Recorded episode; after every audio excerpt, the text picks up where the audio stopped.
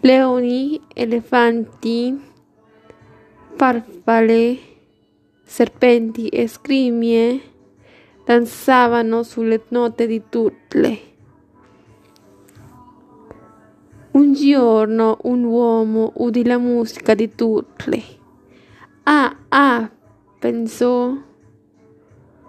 Questa deve essere Turtle ci suona. Chissà come saporita in questo momento.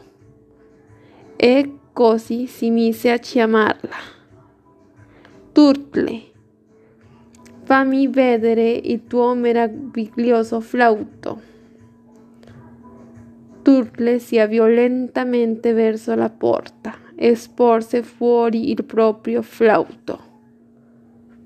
Ma non appena l'uomo vide Turtle, questo la afferrò per il collo ed iniziò a correre.